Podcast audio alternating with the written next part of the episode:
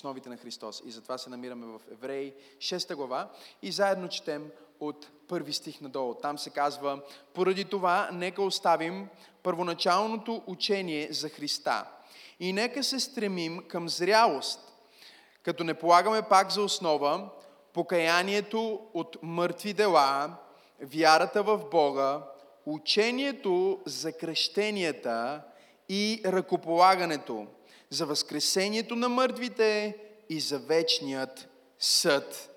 Кажи покаяние от мъртви дела, вяра в Бога, учението за кръщенията, ръкополагането, възкресението на мъртвите. И вечния съд. Апостол комуникира с църквата и им казва, до сега вие трябваше да бъдете учители и все още имате нужда някой да ви учи. И имате нужда някой да ви учи и не можете да участвате пълноценно в плана на Бога и в изграждането на Божието царство, тъй като не сте хванали някои от основните начала на вярата или също така основите на Христос ги наричаме. Вижте какво казва в 5, глава от 12 стих. Там казва, понеже до това време вие трябваше учители да станете, а имате нужда да ви учи някой на най-елементарните. Кажи най-елементарните. Имате нужда да ви учи някой на най-елементарните Божии словеса. И станахте до там, та да имате нужда от мляко, а не от твърда храна, защото всеки, който се храни с мляко, е неопитен в словото на правдата, понеже е младенец, а твърдата храна е за пълнолетните, които чрез упражнение, кажи чрез упражнение, са обучили сетивата си да разпознават доброто и злото.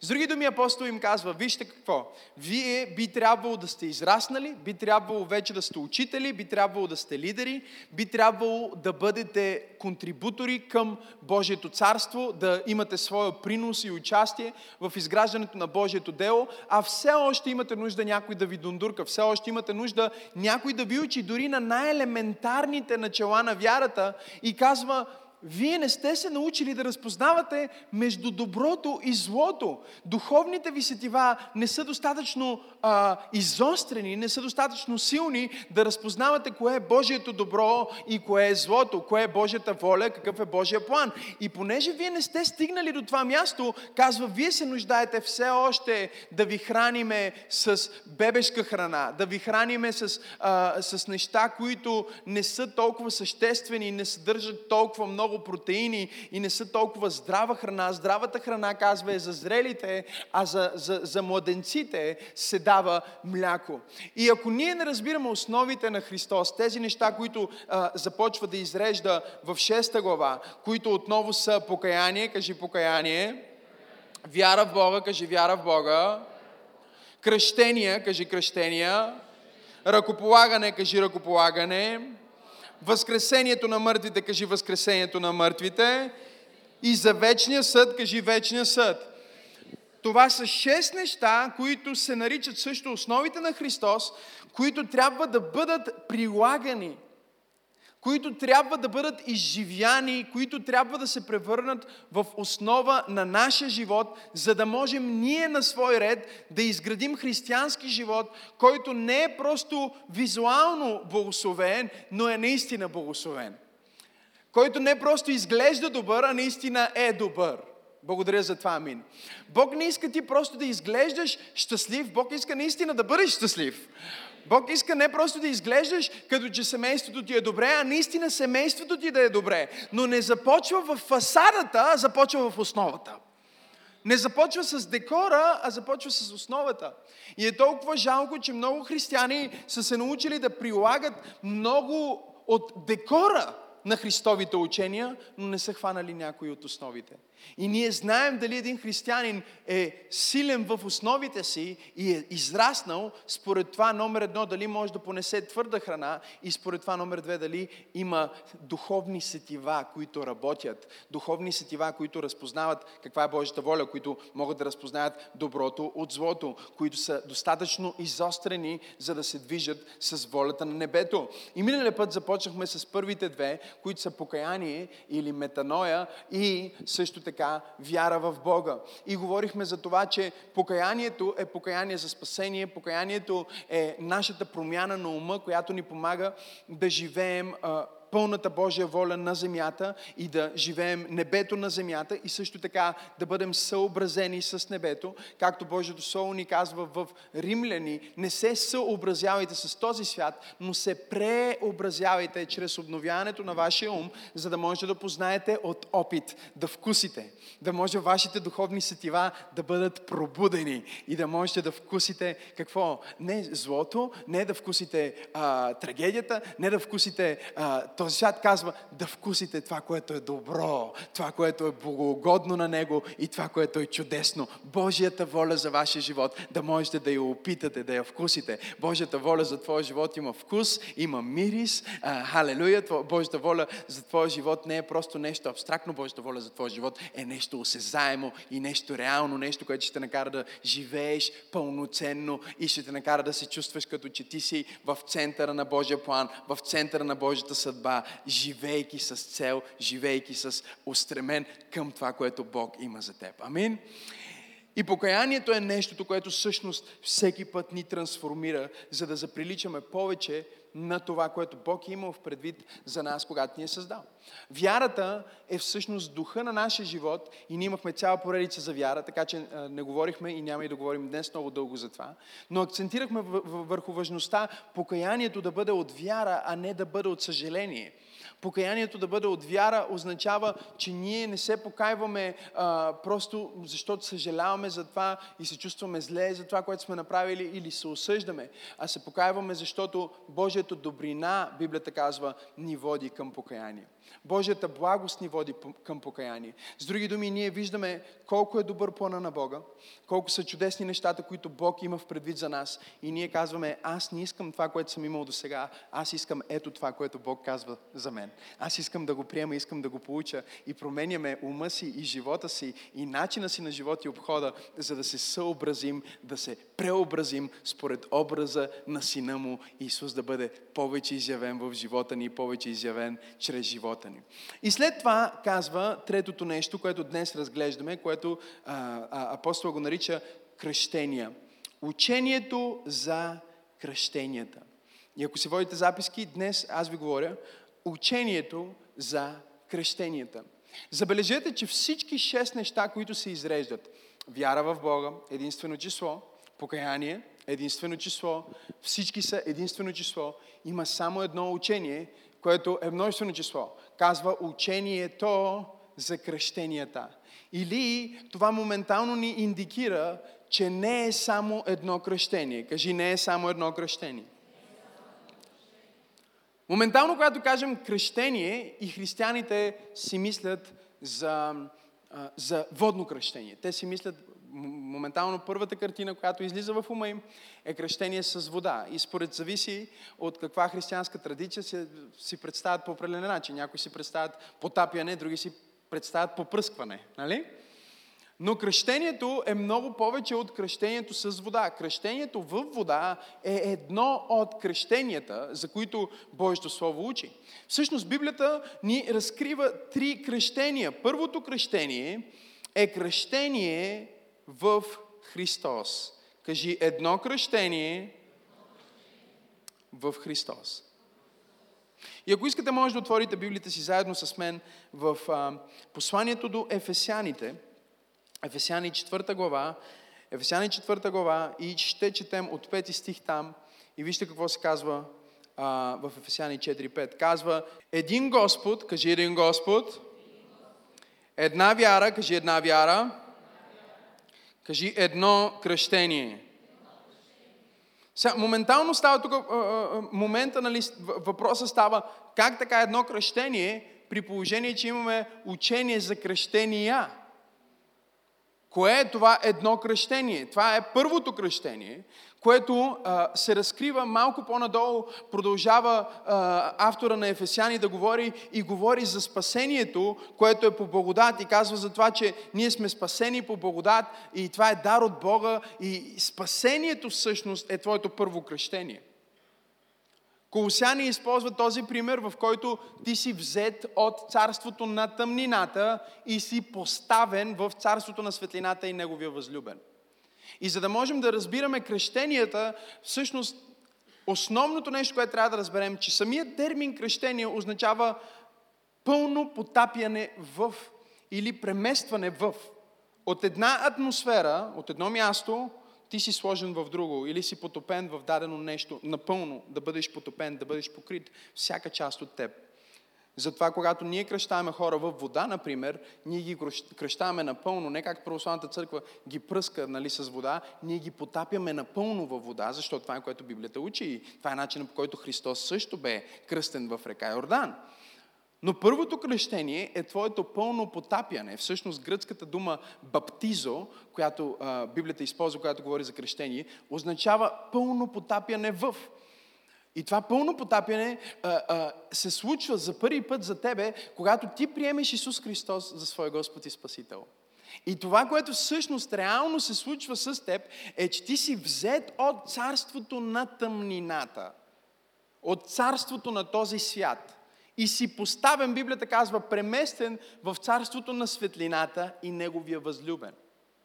С други думи, ти не си в момента подданник Твоя дух вече не е поданник на земята и не е поданник на България и не е поданник на локацията, в която си. Вече ти имаш това двойно гражданство, това е твоето първо кръщение, в което ти си сега напълно потопен в небето.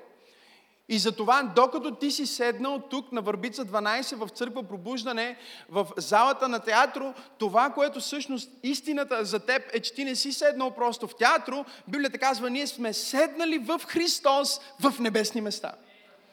И това може да е объркващо, нали? В един момент, защото ти си мислиш, чакай малко сега, аз съм едновременно тук и същевременно съм там. И в момента квантовата физика разкрива а, точно това, за това как а, а, един електрод и един квант може да бъде на едно място и може да бъде на друго място едновременно и цялото това а, откриване на измерения и откриване на тази реалност и, и всичките идеи за това, че всъщност ти си тук, но може и да си някъде също на друго място. Добро утро, Библията говори говори това от 2000 години насам. Апостол Павел каза на църквата, той им каза, вижте какво, вие не сте нормални, вие не сте обикновени, вие сте седнали в момента в Ефес, вие сте седнали в момента в София, но същевременно вие сте седнали в Христос в небесни места. Високо над всяко началство и всяка власт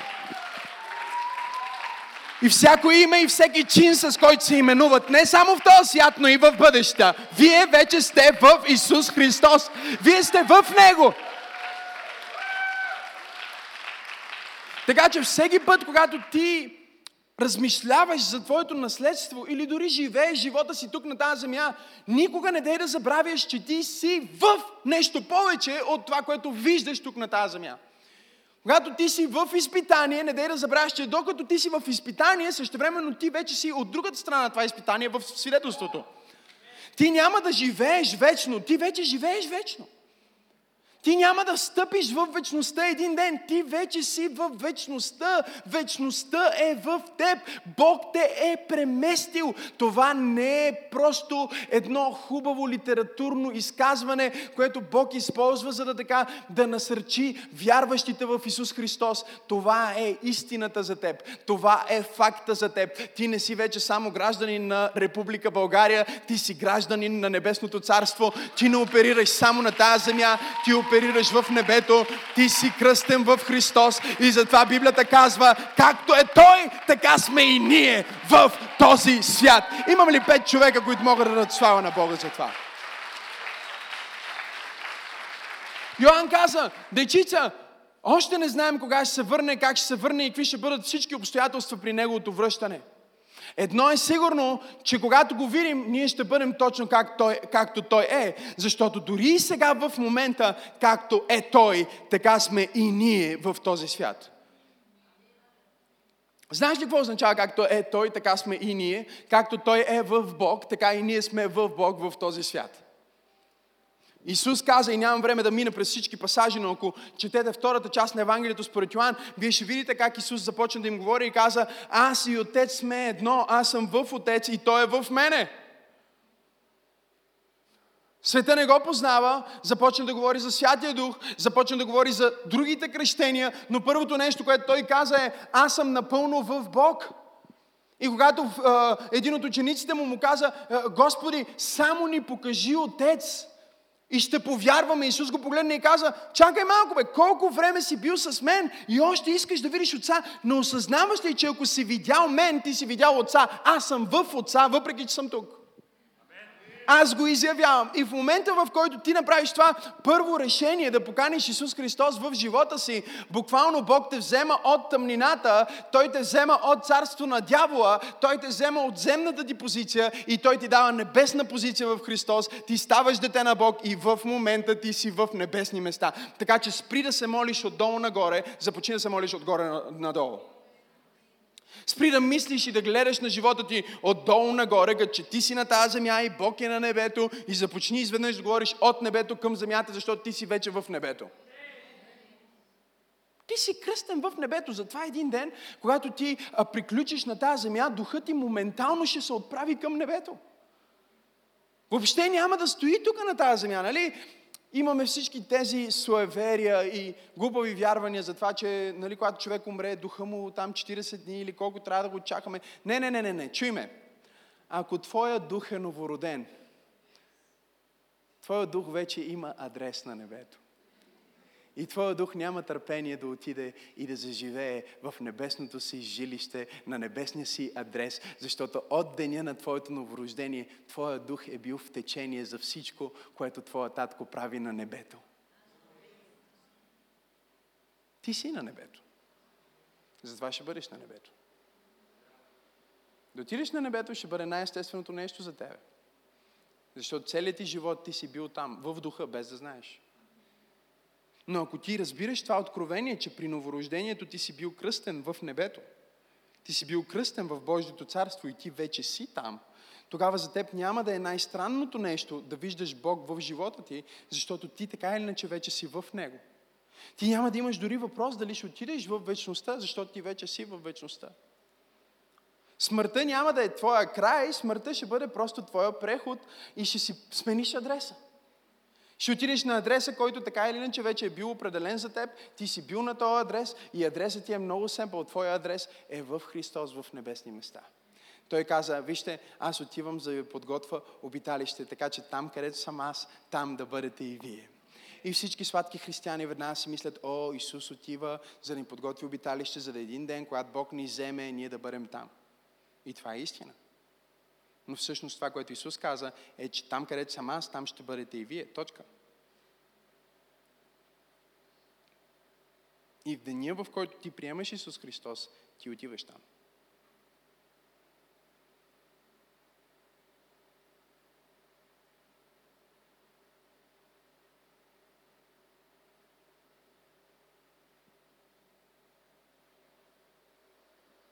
Просто го оставям да малко да да се синкнеш.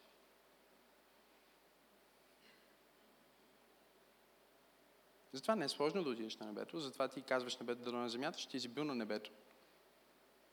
Затова ние казваме на хората, че ще отидат на небето. Ти си бил на небето. Ти си на небето. Затвори очите си за момент. И просто размишляй върху това.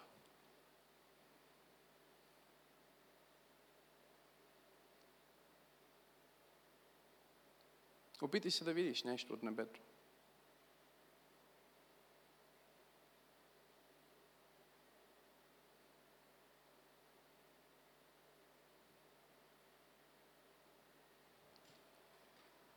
Виждате ли, въпросите, които възникват веднага, когато използваме тази библейска риторика и говорим за тази истина, за това едно кръщение – Ма как така аз мога да бъда тук и същевременно да бъда там? Въпросът е, че ти мислиш в, в, в терминологията на тук и там. Ти мислиш в терминологията на колко е часа и къде си. Ние не говорим за това нещо. Ние говорим за духа. Ние не говорим за твоето тяло. О, ясно е къде е твоето тяло. Твоето тяло е тук сега. Но в измерението на духа няма време и няма пространство. Няма бариера. Разбирате ли? Не е като а, а, Бог, Бог присъства навсякъде. Ако Бог присъства навсякъде и ти си в Него, значи и ти си навсякъде.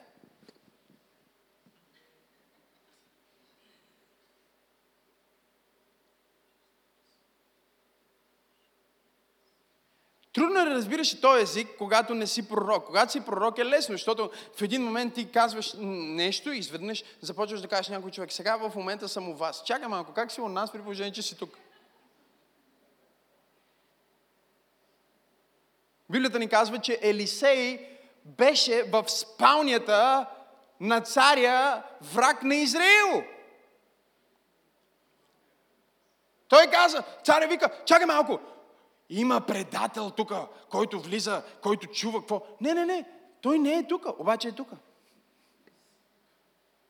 Защото духа на Бог е навсякъде и в момента, в който ти приемеш Исус Христос за свой Господ и Спасител, ти минаваш от влиянието и царството и управлението на духът на света към влиянието и царството и управлението на духът на Бога. Ти ставаш едно с Него. И ти си потопен, ти си кръстен напълно в Него. О, камон, ако ръкопляскаш, ръкопляски, като че вярваш в това.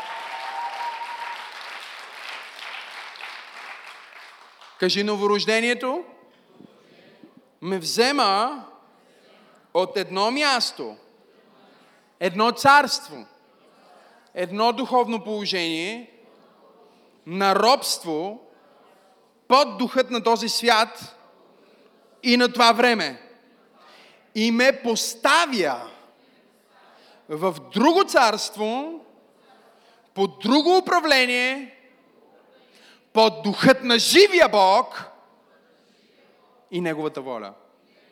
Затова апостол Павел каза, нямаме вече длъжност към греха и към света. Когато ти си поданик, ти имаш длъжност. Имаш данък, имаш дълг. Той каза, ние вече нямаме длъжност към греха, нямаме длъжност към сатана и нямаме длъжност към робството, защото ние не сме приели духът на този свят, че да бъдем пак на страх, но ние сме приели духът на осиновление, чрез който казваме Ава, Оче, татко мой, татко мой. Затова грехът няма вече да има власт над тебе.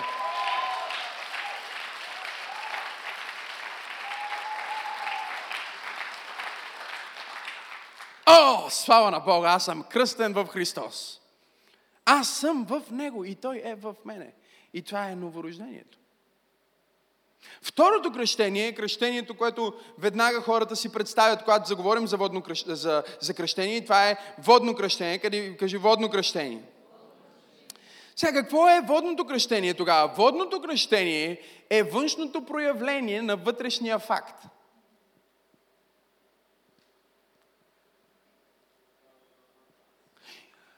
В Стария завет, когато се сключваха завети, например, Израил има завет с Бог. Всеки завет, за да бъде легален, трябва да има външно проявление. И макар и завета да е сърдечен, завета има нужда от външно проявление, за да бъде легален установен пред властите, за да може в случай на диспут, да може в случай на несъгласие, да може в случай на проверка, да може в случай на неверие, да може в случай на турбулентно време, когато партньорството, установено в завета, е изпитано, да могат да се извадят белезите на този завет и да се каже, не, ние не можем да разтрогнем това, защото има белег. Ето го материалния еквивалент на това доверие.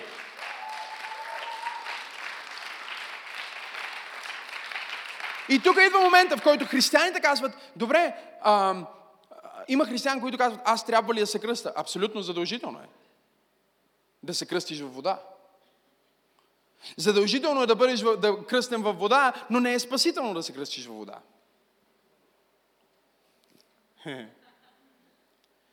Не е спасително, защото ти трябва да си спасен, за да се кръстиш. Но ако не се кръстиш, не сме сигурни дали си спасен.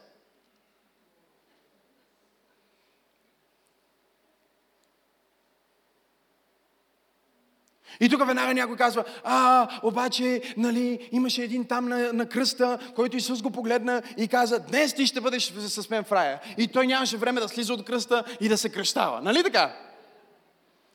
И това, което религията винаги прави, е, че намира изключението и се опитва да го направи правило. С други думи, те не, не виждат цялата книга Деяния на апостолите, която казва, че повярвалите повярваха и се кръстиха. И те не се кръстиха, минавайки курс. Не, не, не, дори не минаха курс. Библията ни казва, Павел а, и Сила бяха в затвора. Затвора се разтърси. Е, те казаха, какво да направим, за да се спасим? И те им казаха, ето как ще се спасите. Повярвайте и се кръстете, вие и целият ви дом и ще бъдете спасени. Важно е да разбираме, че кръщението не може да спаси никой, но без кръщение ние не сме сигурни дали е спасен. Тоест, ние не изкарваме Божията благодат от уравнението, ние просто казваме, че нашата християнска вяра не се движи от изключенията на Словото, а се движи от истината, разкрита отново и отново и отново. И искрената на Божието Слово, разкрита отново и отново и отново, е, че когато ти повярваш и си кръстен в първото кръщение, ти трябва да имаш водното кръщение. Защо? За да можеш да имаш външен белег на този вътрешен завет, който си изключил с Бог. Така че във време на изпитание или време на трудност или време на съмнение, когато дявола дойде и ти каже, ама ти наистина ли си спасен, сигурен ли си, че си спасен, когато старото ти ти започне да хлопа на вратата и да се опитва да те връща към старите ти навици, ти можеш да извадиш твоя външен белек и да кажеш, о, дяволе, на еди коя си дата в еди кой си ден, старото ми аз беше погребано в водата, аз съм ново творение в Исус Христос. Както е Той, така съм и аз в този свят. Това е моят договор, това е моето доказателство, това е белега на завета. О, ако ръкопляскаш, ръкопляскай, като че наистина вярваш в това, което проповядвам. И белега на завета е много важен. Библията казва, в Стария завет имаха обрязването. Завета не беше обрязването. Тук ли сте?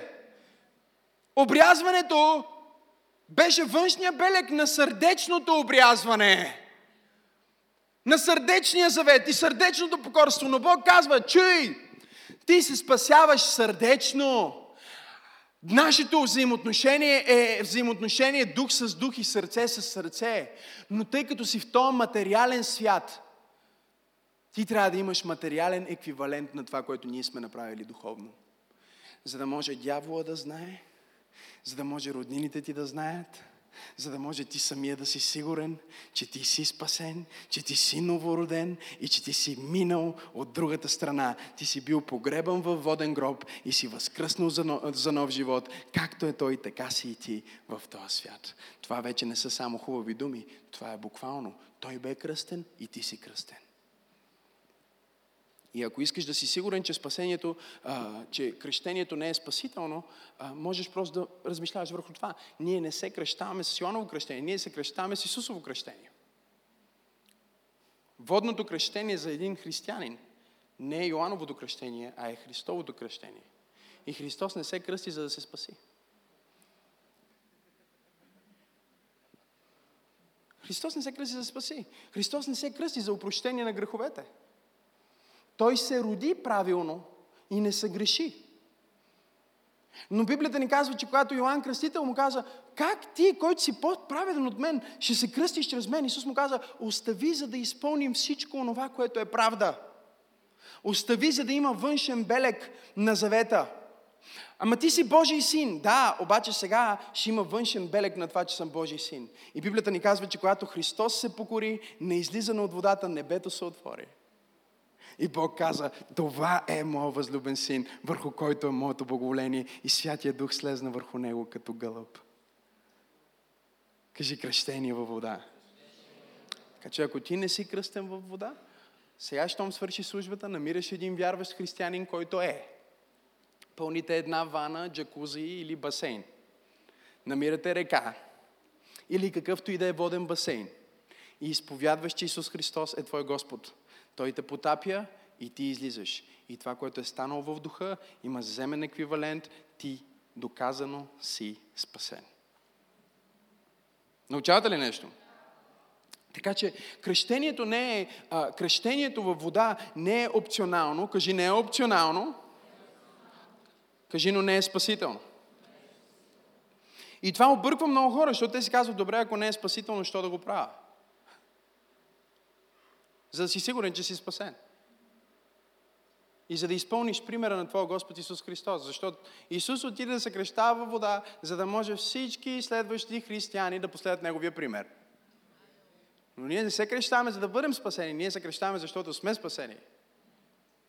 Ние не се крещаваме, за да повярваме. Ние сме повярвали и се крещаваме. И това е винаги последователността в Божието Слово. Те повярваха и се кръстиха. Не се кръстиха, за да повярват. Така че тайнствата не те спасяват, но със сигурност освобождават ново измерение на духовна сила в живота ти. И тук понякога е мистерията и объркването в живота на много хора, защото със сигурност, когато ти се кръстиш, чувате ли ме? Със сигурност, когато ти се кръстиш в вода, ти ще влезнеш в ново измерение на Божията сила в твоя живот. Това е 100%, защото кръщението във вода е тайнство – и самата дума тайнство, самият термин тайнство, означава извършване на нещо физическо, което има толкова силен духовен еквивалент и реалност, че освобождава духовна сила върху онези, които го приемат. Господната вечеря е тайнство. Всеки път, когато ние ядем и пием, припомняйки си за възпоменание на това, което Христос е направил, има духовна сила. Колко от вас могат да свидетелстват за това? Има духовна сила, която се освобождава, има друго измерение на Божията благодат, която идва. Тайнствата са инструменти за раздаване на благодат. И всеки, който участва в тях, всъщност получава от тази благодат, която я нямаш преди да го приемеш. И тук религията е много голям проблем, например, с тайнството Господна вечеря, защото а, Господната вечеря в много църкви се пускат съдовете и винаги има някакви а, по-възрастни хора, които казват, не, не съм достоен и го подават надатък. Ти не взимаш тайнството, за да, защото си достоен, ти взимаш, за да станеш достоен. Ти не взимаш тайнството, защото си безгрешен, ти взимаш, за да станеш осветен. Точно за това има покаяние от мъртви дела и покаяние преди вяра, за да можеш, когато ти идваш, скоро ще имаме неделя, в която ще вземем заедно причастие, не да позволиш на дявола да ти каже, о, ти се скара с мъжа ти и затова сега не мога да вземеш, защото малцина от вас, мнозина от вас са болнави и други даже са умрели. Те не са болнави и умрели, защото са взели Господна, а са болнави и са умрели, защото не са я взели, осъзнавайки, че това е тайнство. И една от причините ти да си болнав и да умреш е, че не взимаш Господна, а не че я взимаш недостойно. Защото Христос каза, който не яде моето тяло и не пие моята кръв, няма дял с мене. С други думи, ти си спасен, но има дял в него, който го нямаш.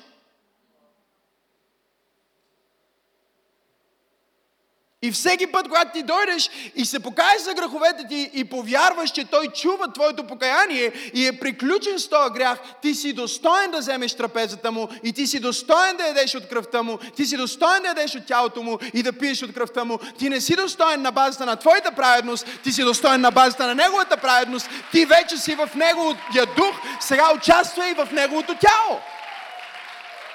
О, ако ръкопляскаш, ръкопляскай, като част получавам Словото на Бога днес. Чуй това. Ти вече си в Неговия дух. Сега участвай в Неговото тяло. Цялата идея на това, че не си достоен да вземеш от тялото, означава ли това, че вече не си в духа? Ако вече и не си в духът му, значи ти си се откръстил от кръщението. Възможно ли е това? Абсолютно не! Няма сила на тази земя, която да направи твоето кръщение невалидно, твоето спасение невалидно. То е подпечатано не с пари и злато, а платено е не с човешка кръв, платено е с безгрешната кръв на Исус. Остановено е завинаги в небето. Ти си дете на Бога, ти си в небето сега.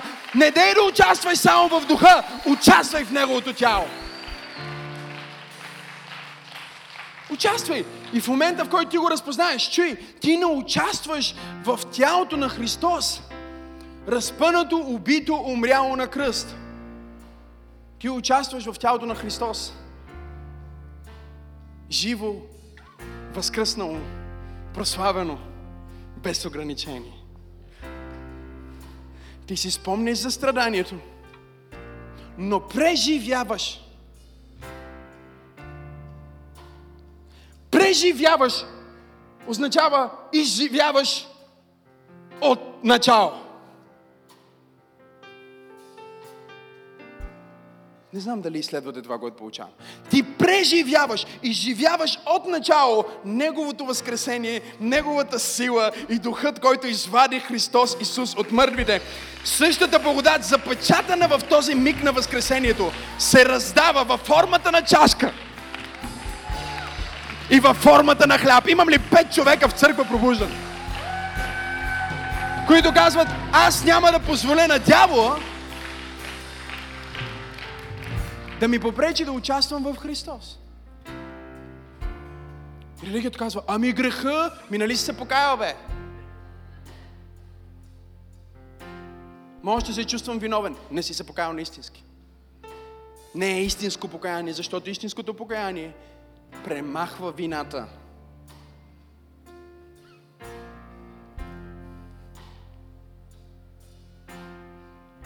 Кръщаваш се, какво става? Благодат, която не си имал преди. Тайнство. Взимаш Господна, какво става? Благодат, която не си имал преди. Тайнство. Бракосъчетавате служител на Бога и казва, че ти и тази жена вече сте законен съпруг и съпруга. Какво става? Сила, която не си имал преди. Тайнство.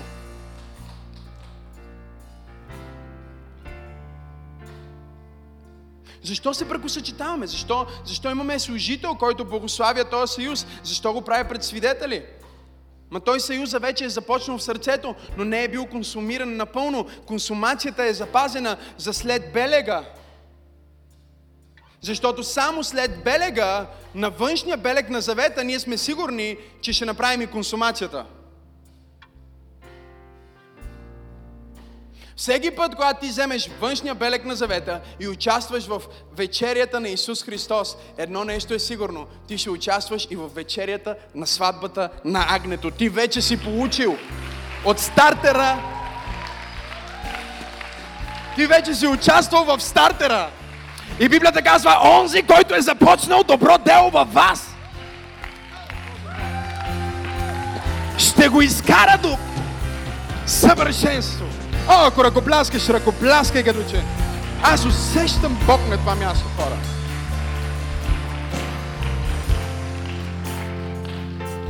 Кажи кръщение в Божието семейство. Това е водното кръщение. Ти ставаш част от тялото му вече. Затова, когато се кръщават християни последните 2000 години, напоследък не го проповядваме много, особено нашия вид църкви, но класическото християнство твърди, че в момента, в който един човек прави този а, акт на водно кръщение, всъщност той се кръщава в църквата. Той става член на църквата, той става част от тялото. И всичките хора, които са там, те свидетелстват че ти си вече част от църквата и от тялото. И утре, когато искаш да напуснеш. Не знам дали има хора в църквата. Същите тия хора ще дойдат при теб и ще кажат, а, а, точно както свидетелите, когато искаш да напуснеш жена ти един ден.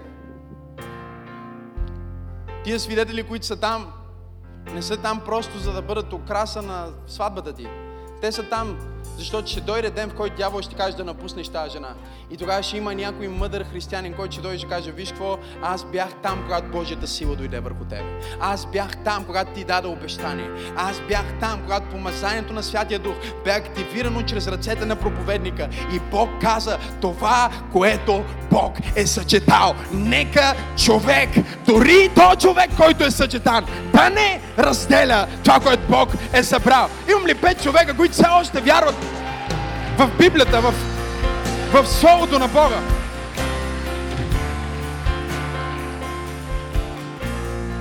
Пипни човека, да му кажи, Бог е въвлечен. Таинството, кръщението означава, че Бог е въвлечен и ако Бог е въвлечен, това е обречено на успех. Разбираш ли? Дявол може да дойде и ти каже, о, твоето християнство ти не можеш да изкараш до край, ти ще гориш това, да трябва му кажеш, дяволе, съжалявам, Бог вече е въвлечен, свидетели вече са въвлечени, Бог няма да изложи себе си и да изложи името си, Той е силен да спасява, силен да изцелява, мощен да изкупва. Ръката му не се е скъсила. Той е същия вчера, днес и завинаги. Имам ли пет човека в църквата, които могат да дадат слава на Бога, че Бог е въвлечен в твоя живот. Бог е въвлечен в твоето семейство. Бог е въвлечен в църква пробуждане. Дай му 10 секунди слава. Той е въвлечен.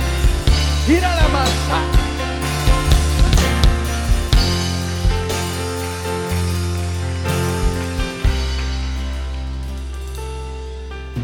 И третото кръщение е кръщението в Светия Дух.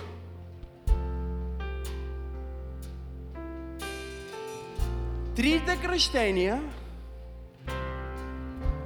са задължителни. Не са опционални. Нека Бог да каже, а Митко ми е симпатичен, него ще го кръста в духа. Майя, не е толкова бегай от тук.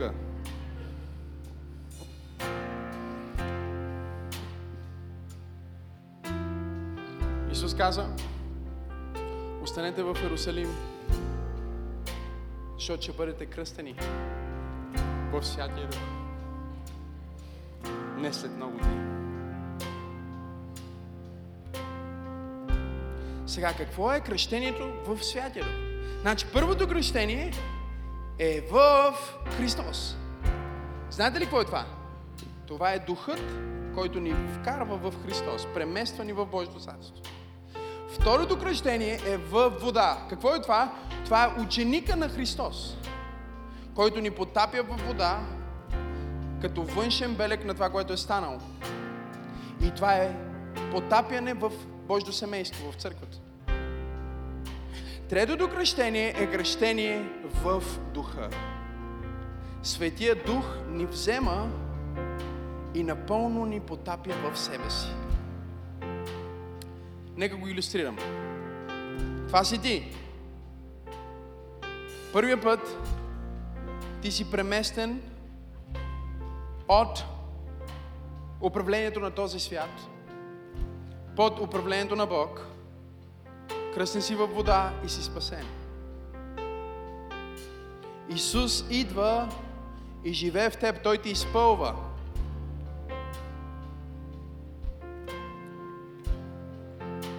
Духът идва и живее в теб и те изпълва. Има разлика между това да бъдеш изпълнен с духа и да бъдеш кръстен в духа. Да бъдеш изпълнен с духа означава, че мога да бъде изпразнен духа. И да имаш нужда от свежо преизпълване.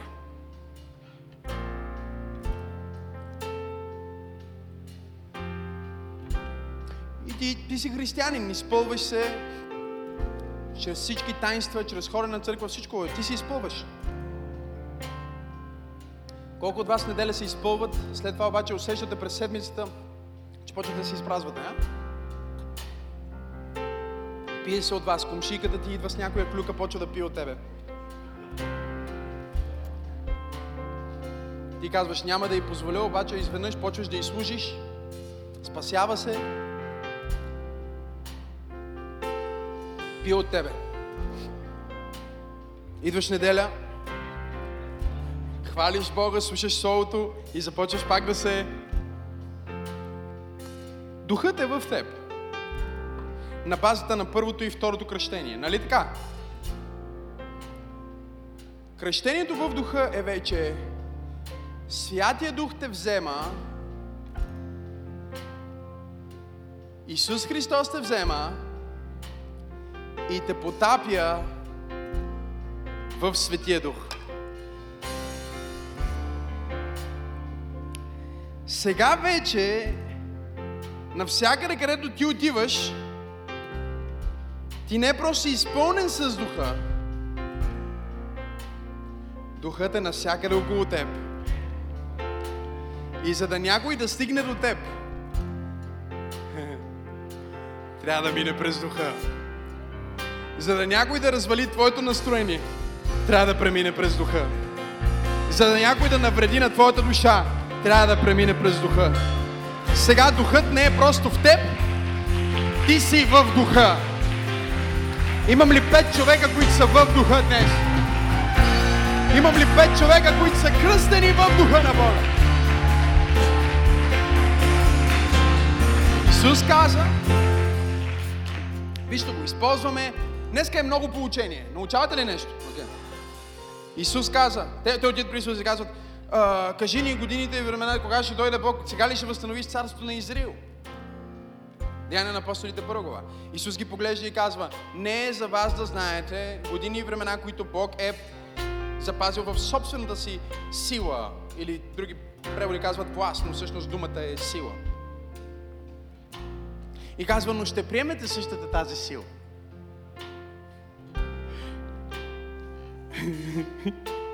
Сега силата е във вас, но казва, не е достатъчна сила.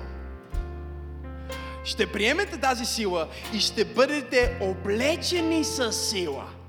Библията казва, на деня на Педесятница Светия Дух слезна върху тях и всички те се облякоха в силата на Светия Дух. Те бяха кръстени в Духа. О, камон, ако ръкопляскаш, ръкопляскаш, че наистина вярваш. Знаете ли,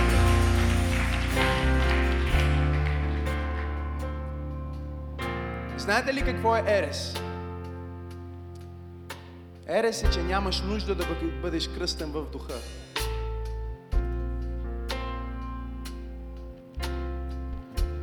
Това е Ерес. Ерес е, че Исус вече не изцелява. Това е Ерес.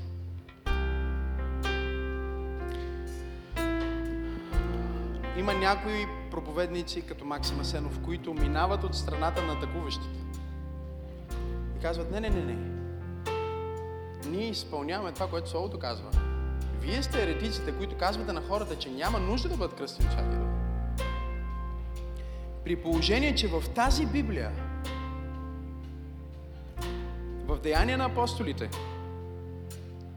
и в четирите Евангелия, има само няколко неща, които Исус повтори във всички Евангелия. Едно от тях е, че всички вярващи ще се кръстят в Святия Дух.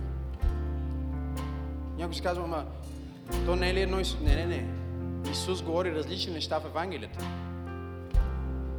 Има само няколко неща, които са едно към едно казани. Едно от тях е, че всеки християн ще бъде изпълнен Святия Дух. Ще бъде кръстен в Святия И днес имаме християни, които казват, а, ти можеш да бъдеш християнин и да не бъдеш кръстен в Святия Дух. Да, ти можеш да бъдеш мижитурка християнин. Който идва, изпълва се два дена в света и пак е празен. И той е силен, ту отпада. Той е вярващ, ту отпадна от вярата. Не знам дали има хора в църквата. И ако твоето християнство е било някакво такова, в което ту си силен, ту отпадаш, ту си горе, ту си долу, не си кръстен в Святия Дух. Защото Библията казва, ще приемете сила, когато дойде в, върху вас Святия Дух, ще бъдете облечени с сила, ще бъдете кръстени в небесната атмосфера. Знаеш какво значи да бъдеш кръстен в духа? Означава, че всичко, което е на небето, вече не е само в тебе и не, не си само там духовно, а е на разположение около тебе и чрез тебе. Ти си в тази атмосфера. Ти влизаш в магазина с изцеление. Ти влизаш в вас с сила. Навсякъде, където ти отиваш, той отива.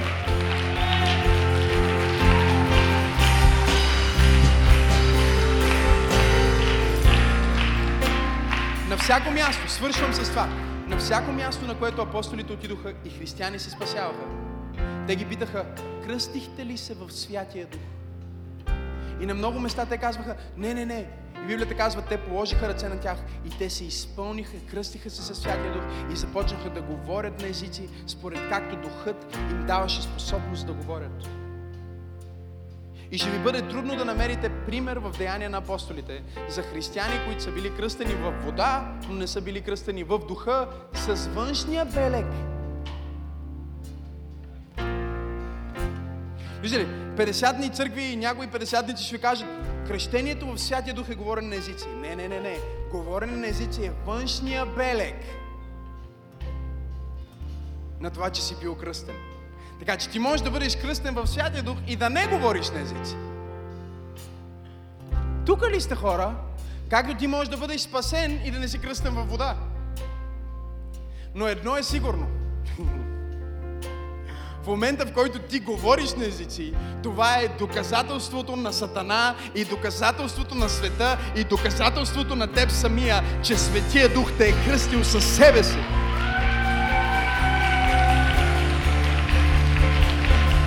И нека го кажа. Нека го кажа пак. Това не е опция. Това не е като отидеш и гледаш менюто. А, салат с кари. Не, това не го искам. А, искам а, салата с моцарела. Не, не, не. Менюто вече е избрано. Бог казва, това е менюто. Яш. Пълния пакет. И веднага има неграмотни богослови, обладани от демони, вярващи в ереси. И ми каза, да, ти казваш, че кръщението в Святия Дух е силата за свидетелстване. Но в Новия Завет се казва, че имаше един етиопски скопец, който бе кръстен във вода. И не се пише, че той беше кръстен в Светия Дух. И пак отиде. И Етиопия е християнска страна до днес. Аз му казах, първо, това, че не пише, че не е бил кръстен в Светия Дух, не значи, че не се е кръстил в Светия Дух. и второ, ти вземаш изключението и се опитваш да го направиш правило. Пренебрегваш 50 примера в Новия Завет за това, че всички християни се кръщаваха в Святия Дух и говореха на езици, с един пример, който дори не е сигурно дали е говорил или не е говорил.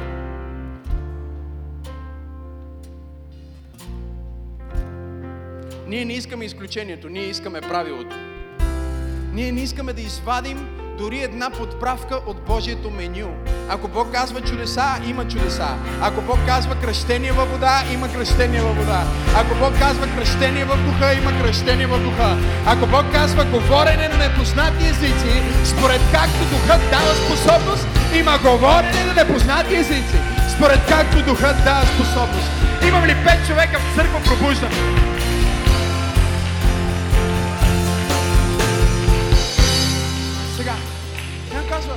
Пасторе, аз усещам, че съм кръстен в Светия Дух, защото имам сила за живот и свидетелстване и съм силен християнин, но нямам белега говорене на езици. Ми искай го.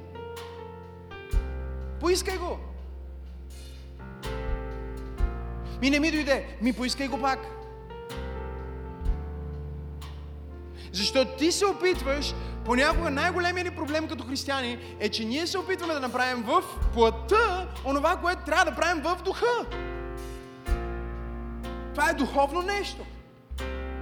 Но за всеки един от вас, който не е кръстен в Светия Дух, с белега говори на езици, няма да правим нещо странно в тази служба, няма да ви стресираме, няма да ви шокираме. Но ето какво ще направим. Сега ще направим призив за спасение. Който иска да приеме Исус, ще приеме Исус. И след това ще се моля с една кратка молитва. И искам просто ти да го поискаш и да кажеш, святи души, изпълниме. И тогава ти ще усетиш Неговата сила, която ще те облече. И когато започнеш да говориш и то белег започне да се проявява, не го спирай, не се притеснявай, не се чуди дали е на френски или индийски или африканс или на какъв език говориш. Просто позволи на това нещо да изтича през тебе, защото това е външния белег на вътрешния завет. Ако дявола не е сигурен дали ти си изпълнен със Святия Дух, ако дявола не е сигурен дали си кръстен в Святия Дух, о, ето го доказателството. Халелуя! Ще има езици, небесни, ангелски и човешки непознати езици, които ще излезнат от отробата ти, като река от жива вода.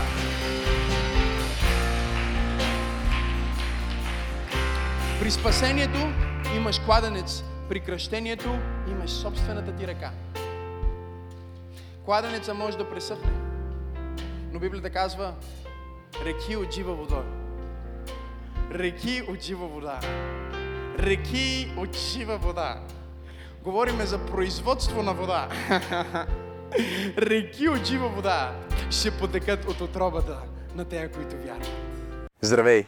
Толкова се радвам, че успя да чуеш това послание. Ти можеш да си гарантираш, че няма да пропуснеш нито една проповед, нито една нова песен и нищо от прекрасното съдържание, което идва към църквата, като се субскрайбнеш към нашия YouTube канал. Така че точно сега можеш да натиснеш subscribe и да последваш канала на Църква Пробуждане. Нещо друго, което можеш да направиш е да дариш ако тази проповед и другите такива послания, които качваме, благославят живота ти, аз те насърчавам да бъдеш съпричастен, като участваш и натиснеш точно сега на иконката Дари. Всичко, което правите, наистина има значение. Бъдете благословени!